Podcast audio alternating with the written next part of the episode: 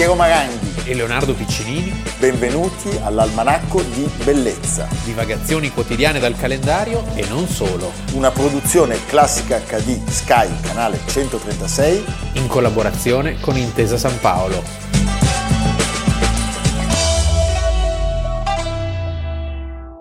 Almanacco di Bellezza, primo maggio. Primo maggio, quindi niente. Quindi non lavoriamo perché è la festa dei lavoratori. Esatto. Nata per un incidente avvenuto in America.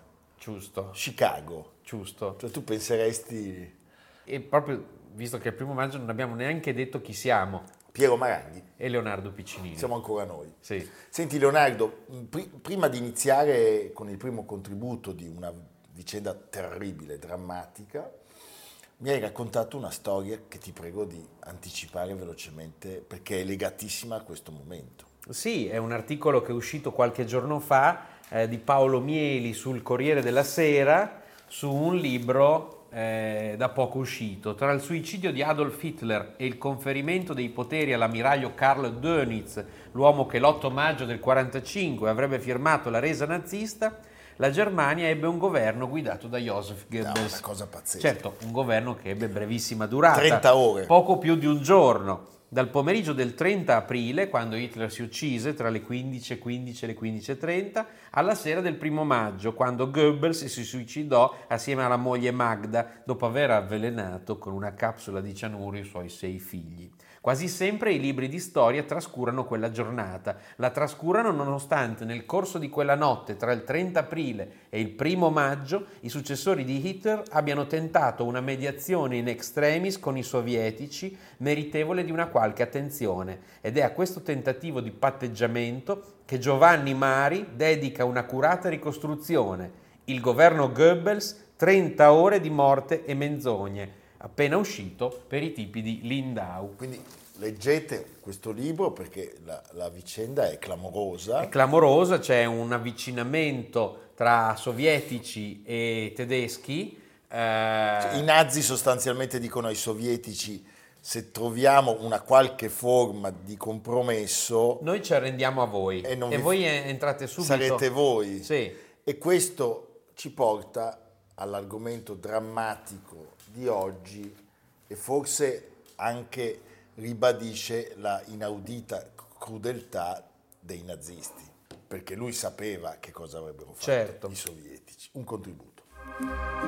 Dio di misericordia, il tuo bel paradiso l'hai fatto soprattutto per chi non ha sorriso per quelli che han vissuto con la coscienza pura.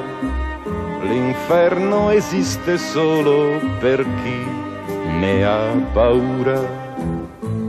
Meglio di lui nessuno mai ti potrà indicare gli errori di noi tutti che puoi e vuoi salvare Leonardo, primo maggio del 1945, le parole drammatiche di Fabrizio De André eh, ci portano in quel momento definitivo della storia della seconda guerra mondiale, sono morti i due dittatori, Hitler e Mussolini, e Berlino è un cumulo di rovine, ma come sempre i tedeschi vanno avanti, vanno avanti oltre, l'abbiamo già raccontato più volte, Radio Hamburgo però trasmette il messaggio, il messaggio appunto definitivo. Il quartier generale del Führer comunica che il nostro Führer Adolf Hitler è caduto per la Germania oggi pomeriggio al suo posto di comando della Reichskanzlei. Sì, combattendo contro il bolscevismo Beh, sì, sino diciamo, all'ultimo respiro. In senso molto vago. Allora, che cosa succede? Succede che i tedeschi sanno che stanno arrivando i soldati dell'Armata Rossa e sanno che quello sarà un inferno. Sì, sono vicende queste su cui non si è mai fatta molta luce, perché diciamo insomma, i tedeschi sono quelli che in 12 anni hanno distrutto l'Europa, per cui non sono mai passati giustamente per vittime. Però così come ci sono le foibe, ci sono molto più pesanti le vicende delle sofferenze del popolo tedesco eh, durante l'avanzata sovietica in Germania. Si parla di 2 milioni di donne stuprate, eh, ci sono appunto villaggi, città messe a ferro e fuoco. Esecuzioni sommarie. Dei libri bellissimi usciti su questo tema, il più famoso di tutti è di Guido Knopp, Tedeschi in fuga, perché la Germania, ricordiamolo, allora si estendeva la Prussia fino all'attuale Lituania. Königsberg, l'attuale Kaliningrad, poi c'era Danzica, quindi tutta la fascia costiera, da mesi già era in atto un lunghissimo esodo, carri con poche cose, ai bordi delle strade si vedevano tantissimi eh, vestiti, valigie, eh, mh, biciclette, eh, di tutto Di abbandonato. E questi eh, poveri profughi scappavano dall'avanzata dei sovietici, dei sovietici e non dei russi, bisogna sottolinearlo perché era un esercito veramente variopinto che andava da- dai russi veri e propri sì, a personaggi di, di- di ogni etnia e di ogni estrazione. E soprattutto siamo al termine di una campagna iniziata nel 1941 con l'operazione Barbarossa, tre anni di disastri di ogni tipo, in cui i tedeschi avevano devastato la Russia e la Russia si voleva vendicare. Certo. Allora, il luogo del nostro racconto di oggi è Demmin, Sì. città della, della Pomerania, dove ha luogo il più grande suicidio di massa della storia tedesca. Sì. Cioè, cosa succedeva? Succedeva che quando arrivava l'Armata Rossa, i nazi scappavano e ne avevano ben donde perché eh, erano le prime vittime designate, ma in realtà anche la popolazione eh, sapeva che eh, la loro sorte sarebbe stata una sorte terribile. Un po' era vero e un po' era frutto di propaganda questa paura, no? Perché erano anni che eh, con la faccenda dell'Untermensch, eh, addirittura le orde di mongoli bolscevichi, chiaramente pensavano, sì, certo. pensavano di, cioè, le- Di vedere anche Gengis Khan. sì, hai capito? Eh, siamo a est di Rostock, siamo vicini al Baltico, 200 km da Berlino e proprio in quel 30 aprile, primo maggio, arrivano i primi carri armati sovietici, ne verranno prodotti tantissimi in quei mesi di carri armati nella famosa città ribattezzata Tankograd sugli Urali, dove già si erano trasferite tutte le fabbriche pesanti per metterle al riparo dall'avanzata nazista. E eh, così come mh, il 25 aprile si erano congiunte a Torgau le truppe americane e sovietiche per dire quanto il fronte ormai si era ristretto, così si scappava, i tedeschi scappavano verso ovest per arrendersi agli americani piuttosto che ai sovietici, perché agli ameri- gli anglo-americani si pensava avrebbero avuto una, un'accoglienza più favorevole e più democratica. E, e quindi questo paese, questo Demmin, la terra dei tre fiumi, 15.000 abitanti, Il e, pene sì, il Pene che è, che è il fiume, e il fiume. Grazie per que- questo chiarimento. Poi c'è il Trebel e il Tollensee. Esatto, 15.000 abitanti e alcune migliaia di profughi. Quindi la città è piena di gente che vive anche in condizioni così di fortuna. I ponti vengono chiusi dai soldati, vengono fatti saltare in aria per bloccare l'avanzata dei sovietici. Peggio ancora, per cui quelli che sono rimasti la al di là dei ponti... la popolazione si trova in trappola e dall'alto, eh, da una veduta dall'aereo, diciamo, la cosa era veramente evidente, era un'enorme trappola. Eh, per esplorare questa vicenda così drammatica e tutti i risvolti anche personali, le singole storie, eh, dove sì, eh, è vero che tutti erano nazisti, ma c'erano delle sfumature eh, di persone che non sapevano che fare. È interessantissima la lettura di questo libro di Florian Huber, da poco uscito, che si intitola Promettimi che ti ucciderai. È un viaggio nell'incubo, molto interessante perché le storie singole fanno capire qual era l'atmosfera vera eh, della, della popolazione, qual era il pensiero, qual era la fobia dell'arrivo di questi sovietici, i barbari di Cavafis, no? Cioè Sì, questo, sì, sì, questo arrivo...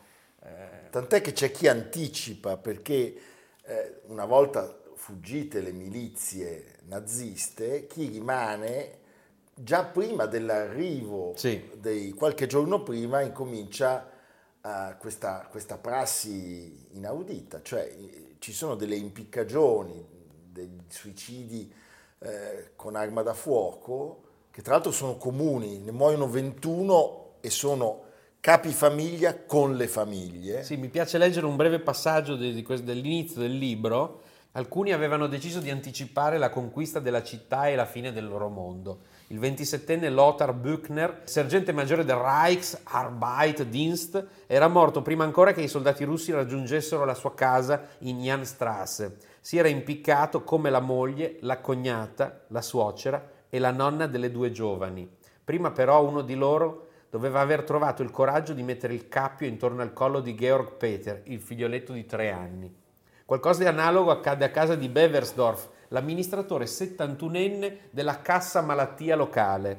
Prima che sua moglie e la figlia adulta si impiccassero, morirono allo stesso modo i nipotini di 2 e 9 anni. La giovane moglie del tenente della Wehrmacht era da sola con il figlioletto di tre anni. In qualche modo trovò la forza di mettere il cappio intorno al collo del bambino e di impiccarlo prima di togliersi la vita a sua volta. In quelle ore si appesero per la gola anche un vecchio poliziotto e sua moglie, la moglie di un maresciallo capo della polizia e le sue due figlie adulte.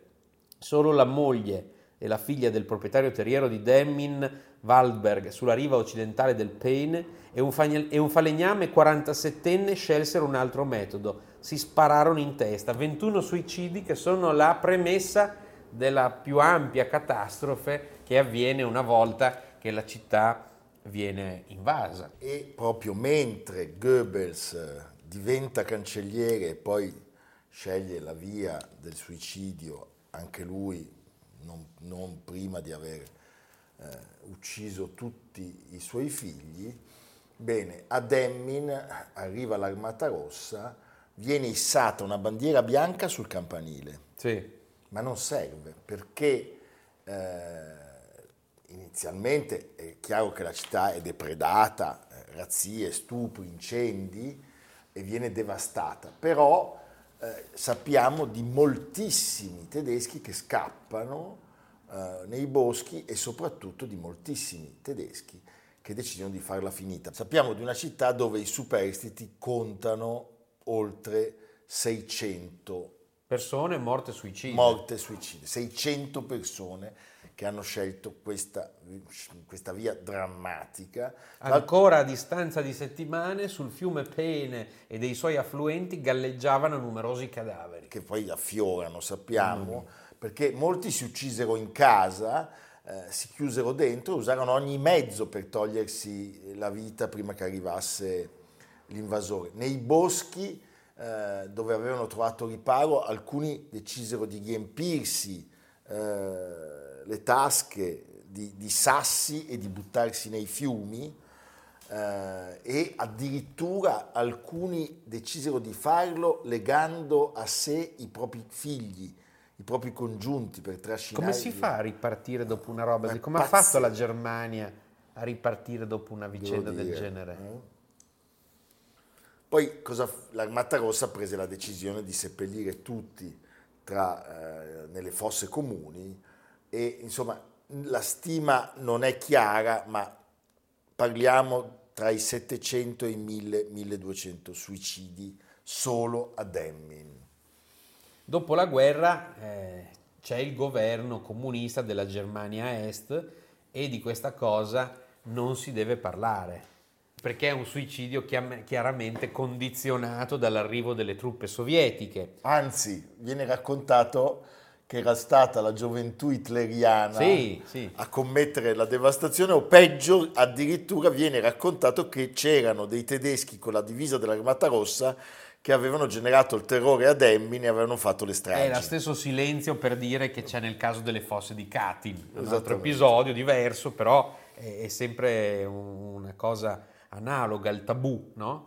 E devo dire che anche in questo i tedeschi stessi hanno avuto molto pudore, perché sulla seconda guerra mondiale, su tutti i drammi del nazismo in Germania per tanti anni c'è stato un vero tabù, non c'era bisogno che le autorità dovessero ricorrere al silenzio imposto, eh, è qualcosa di talmente mostruoso e la vergogna ricadeva su un'intera nazione, Sì, sulla sono- memoria collettiva. Non ci sono alte cariche dello Stato in Germania che fanno delle battute. No, e No. poi non, non- non ho Battute, eh? E poi diciamo non ho sentito utilizzare queste cose in chiave politica come ad esempio le foibe eh, nel, nos- nel caso italiano. Ecco, cioè, questi sono fatti che devono essere approfonditi dalla storia. La storia con tutte le sue pieghe e le sue contraddizioni.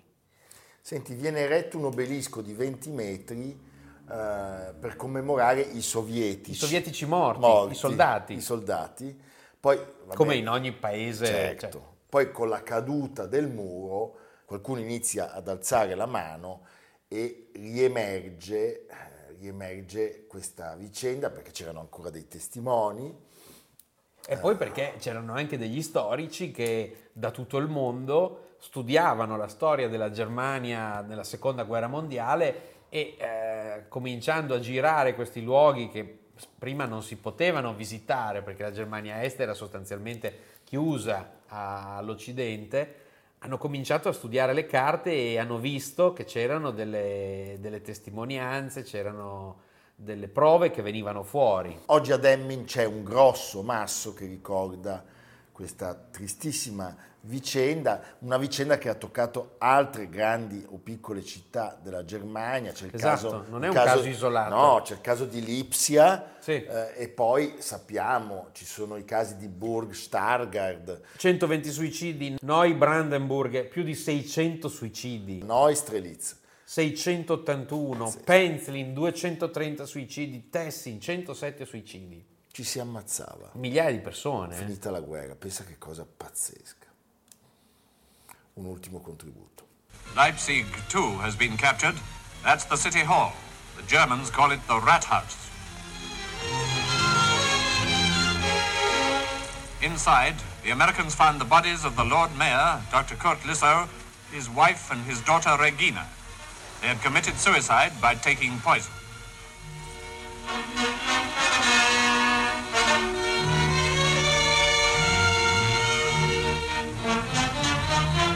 One of Hitler's pictures had been smashed. The calendar showed the date as Friday the 13th.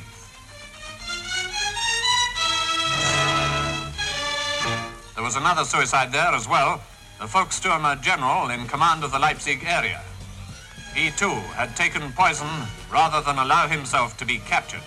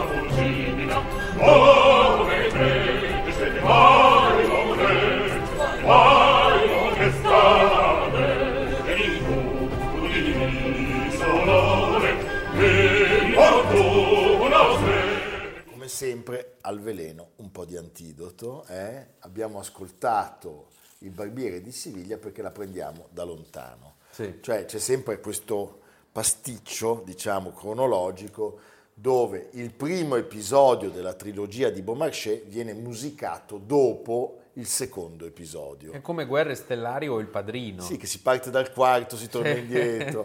Cioè, il Barbiere di Siviglia è il prequel sostanzialmente del nostro argomento di oggi, che invece sono le nozze di Figaro, perché le nozze di Figaro Che si va- chiamano Nozze di Figaro perché in italiano. Eh, oh, In italiano a Vienna. L'italiano era, era la lingua dell'opera e non Sì. solo. E le nozze di Figaro vanno in scena il primo maggio del 1000 e 786, tre anni prima della rivoluzione francese e Eh. siamo in quell'atmosfera Eh lì beh, come certo, vediamo. Tant'è che il, Si parla di nobiltà, di si nobiltà. parla di terzo stato. Ma infatti Beaumarchais aveva scritto a Parigi, il manoscritto arriva sul tavolo del deficiente di Luigi XVI che dice no, non si può, non si può mettere in scena quest'opera, Eh, quest'opera dire, teatrale. Invece Mozart se ne innamora. C'è da dire che anche Giuseppe II aveva vietato il titolo, Beh, certo. ma, ma lo stimolo è fortissimo e Mozart Giuseppe II ha pensato, e poi mia sorella cosa dice? Cosa dice? Eh, che le taglieranno la testa tra poco.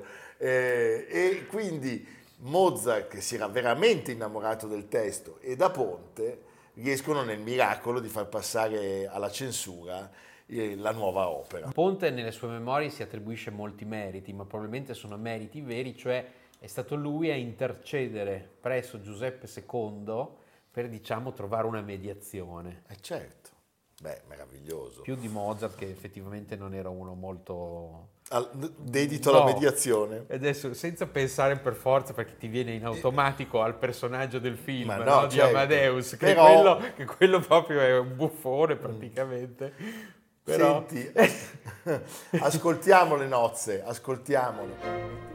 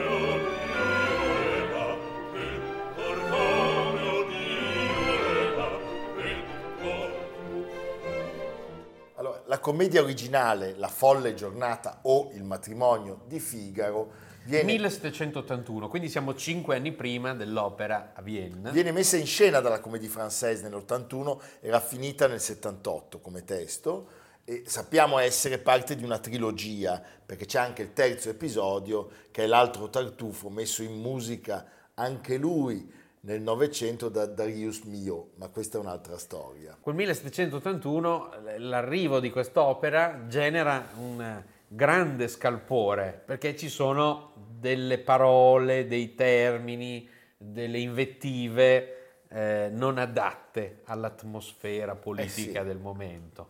E quindi i, privilegi della nobiltà sono messi alla berlina, tant'è che Bonaparte stesso avrebbe definito le nozze di Figaro una rivoluzione messa in atto. Sì. E noi ricordiamo per esempio il monologo del quinto atto dell'opera di Beaumarchais, quando dice appunto no signor Conte non l'avrete, solo perché siete un nobile pensate di essere un genio, nobiltà, fortuna, rango, posizione.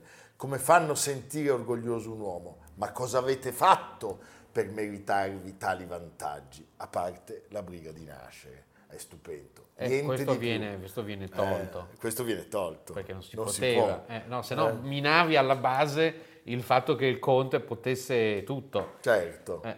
Allora vanno dal, Dal re, vanno dal re e gli dicono ne facciamo una versione privata per lei. Lui la vede e dice no, Sì. ce n'est pas, ce n'est pas possible. possible. Eh, Sì. dis donc, dis donc.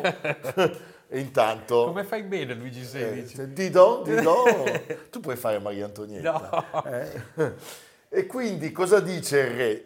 Ambientatela in Spagna, Esatto. se proprio volete farla. Quegli orridi spagnoli. Eh? Sì. Quindi andate a Siviglia, che tanto se c'è da fare un'opera si va sempre a Siviglia, va bene. E come abbiamo detto, anche Giuseppe II ha vietato la messa in scena. Però, però Mozart non si dà per vinto, nemmeno da Ponte. Mozart porta ah, e questo ce lo racconta da Ponte sempre nelle memorie, Mozart gli propone come soggetto la commedia di Beaumarchais, lui racconta da Ponte, io concepì facilmente che l'immensità del suo genio domandava un soggetto esteso, multiforme, sublime.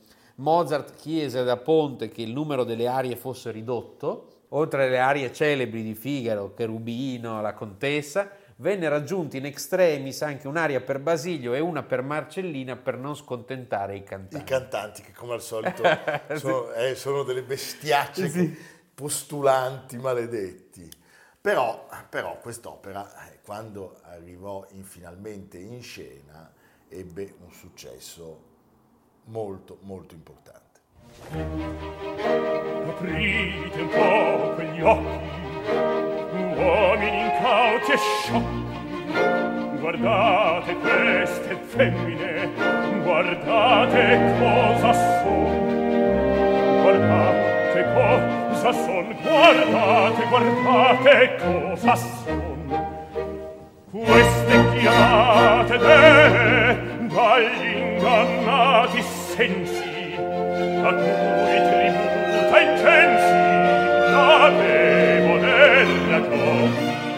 la debole ragion, la debole ragion. Si è detto, si è scritto che il Figaro di Mozart rispetto all'opera precedente abbia perso molto del suo spirito rivoluzionario, della sua polemica. In realtà ci sono delle, Sì. de- de- delle se qua e là. Se vuol Esatto. ballare, Signor signor Contino. Contino. Eh? E lo stesso Mozart dirige l'opera nelle prime due rappresentazioni, poi lascia a Joseph Weigel l'incarico per le successive sette repliche. Non sono i numeri pazzeschi che avrebbe poi toccato col flauto magico, 100 repliche in un anno circa. Ma sappiamo, per esempio, che alla prima ci furono 5 bis e alla seconda 7. Quindi evidentemente Quasi tutti i pezzi vennero ripetuti a- sostanzialmente. a- al pubblico piacque molto Sì. l'opera e abbiamo una testimonianza di Ferenc Kaczynski, il poeta che assiste a una delle due repliche diretta appunto da Mozart e scrive eh, Mozart dirigeva l'orchestra suonando il suo fortepiano, ma la gioia che questa musica provoca è così lontana da ogni sensualità che non se ne può parlare. Dove si potrebbe trovare parole degne di descrivere tanta gioia? Ed effettivamente il viaggio nelle nozze di Figaro è un viaggio nella gioia Sì, Eh? e nella fantasia. e nella fantasia. C'è un'estrema fantasia, un'estrema creatività, un'estrema assenza di monotonia. Cioè, se Sì. c'è un'opera che ti stupisce continuamente è proprio questa. Anche il grande Haydn Haydn dice, beh, noi abbiamo qua la sorta di Versailles Magiara, a Esterasa Esterháza, oggi Fertud in Ungheria. E quindi pensa di metterla in scena. Sì, però muore il principe, Sì, quindi che è il momento in cui lui finalmente può andarsene a Londra a scrivere le Sì. ultime sinfonie. Quindi niente Esterháza. Quindi è niente Esterasa. E eh, è giusto eh, ricordare cosa dice il pianista e musicologo Charles Rosen. Lorenzo da Ponte. A proposito di questa opera dice Mozart ha creato una nuova forma di dramma musicale. Ecco, la ricchezza di scrittura dei numeri d'insieme spinge l'azione avanti in una maniera molto più drammatica rispetto a quanto non facciano i, i recitativi. Johannes Brahms Johannes Brahms. arriva ad affermare che secondo me ogni numero delle nozze è un miracolo. È assolutamente al di là della mia comprensione come qualcuno possa aver creato qualcosa di così perfetto. Niente di simile mai è stato fatto nuovamente, nemmeno da No, Beethoven. pensa per Brahms dire nemmeno da Beethoven, poi stava malissimo. Aveva dieci giorni di sensi di colpa. barba Sì, mangiava delle cipolle, metteva le cipolle nella barba. eh. Beh, meraviglioso. E pensate che cos'è quel finale del secondo atto, 20 minuti di durata suddivisi in più di 900 battute, è uno dei brani più lunghi di musica ininterrotta scritti fino ad allora, certamente scritti da Mozart. È una delle poche opere di cui non hai ancora fatto la regia. No, beh, ma fare le nozze è difficile. È difficile. No, come una delle poche opere. Eh, no, vabbè, era, era una così. era- Sai quelle cose. Però effettivamente, quello, però effettivamente eh, un giorno andarono da un grande direttore d'orchestra, non facciamo il nome, Sì. e gli dissero, Ma sai che lei come dirige Mozart è il numero uno? No, no, ma non dite così, no. Beh, effettivamente.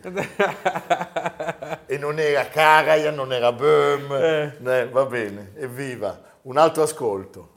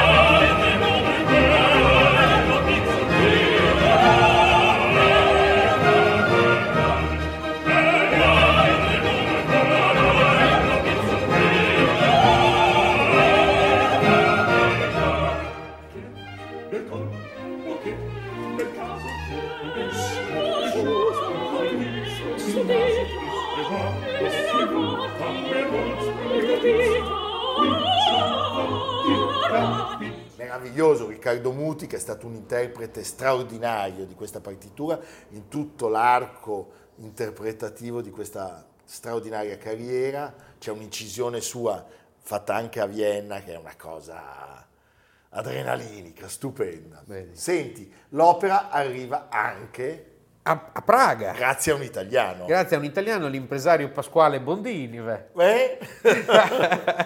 Ma venite tutti a Praga. Sì, Eh. e a, a Praga il successo è tale anche perché Praga era un po' più rilassata. Sì. A Praga c'erano tanti soldati e dove ci sono i soldati c'era anche molto divertimento, Certo. diciamo.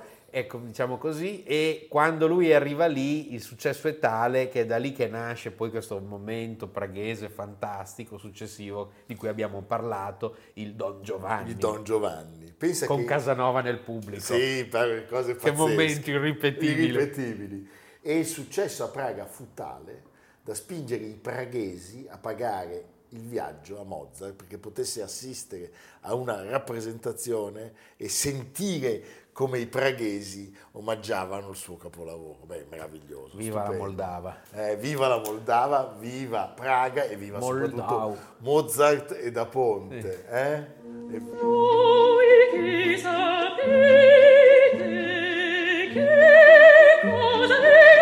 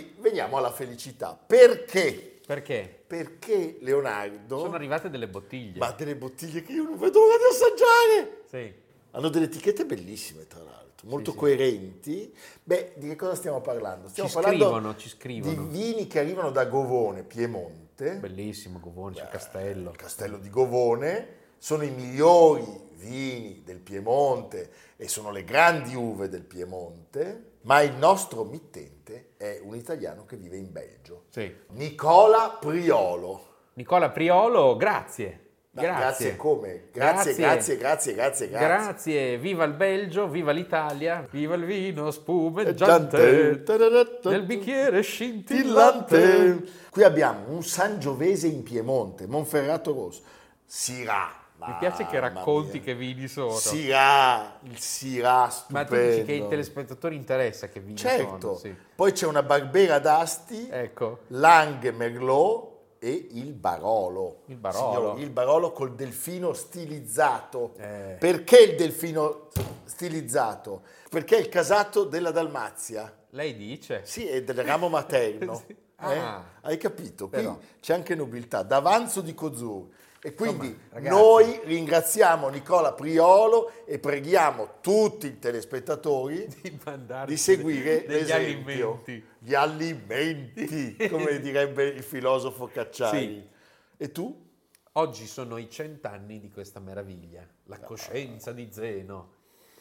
Che non è Zeno Colò, eh, intendiamoci. No, Italo Svevo, perché quest'opera straordinaria di Italo Svevo, pseudonimo di Ettore Schmitz, compie cent'anni e viene pubblicata appunto il primo maggio del 1923 a spese però del suo autore. L'abbiamo raccontato. Come del resto era già accaduto per gli altri due precedenti romanzi, a dimostrazione che ancora il nome di Svevo non era una garanzia per gli editori. La coscienza di Zeno uscì il primo maggio del 1923, ma il silenzio sepolcrale che in Italia lo accolse fu per Svevo una cocente delusione, tanto più che si aspettava addirittura un telegramma di ringraziamento di Freud per aver introdotto nell'estetica italiana la psicanalisi. Certo. All'estero invece la coscienza aveva ottenuto consensi a cominciare da Joyce, e rimaniamo Beh, sempre certo. eh. che disse a Prezzolini, Trieste. che disse a Prezzolini, ma voi italiani avete un grande prosatore e forse neanche lo sapete. E quindi insomma, oggi la coscienza di Zeno è considerata il capofila di un genere psicanalitico che ha nella cognizione del dolore di Gadda e nel male oscuro di Berto i suoi più illustri epigoni. Quindi Piero, buona lettura. Grazie Leonardo, io finalmente leggerò La coscienza di Zeno che non avevo letto al liceo perché leggevo, Topolino. no, eh, Richard, Playboy. Richard Scarry. Ecco. Richard Scarry e io invece a Leonardo do un giallo pieno di omicidi, il trattamento del silenzio di Gianandrea Ceroni per fargli capire quale sarà la fine sua. Quindi dalla psicanalisi agli omicidi. Agli omicidi. Ma poi si dorme di notte con questo. Sì, Si dorme, si eh. dorme Si con dorme. tutto quel che beviamo, dormiamo. Adesso abbiamo il vino, qui si dorme anche di pomeriggio adesso. Eh, grazie Nicola Priolo. Evviva. Ci vediamo domani.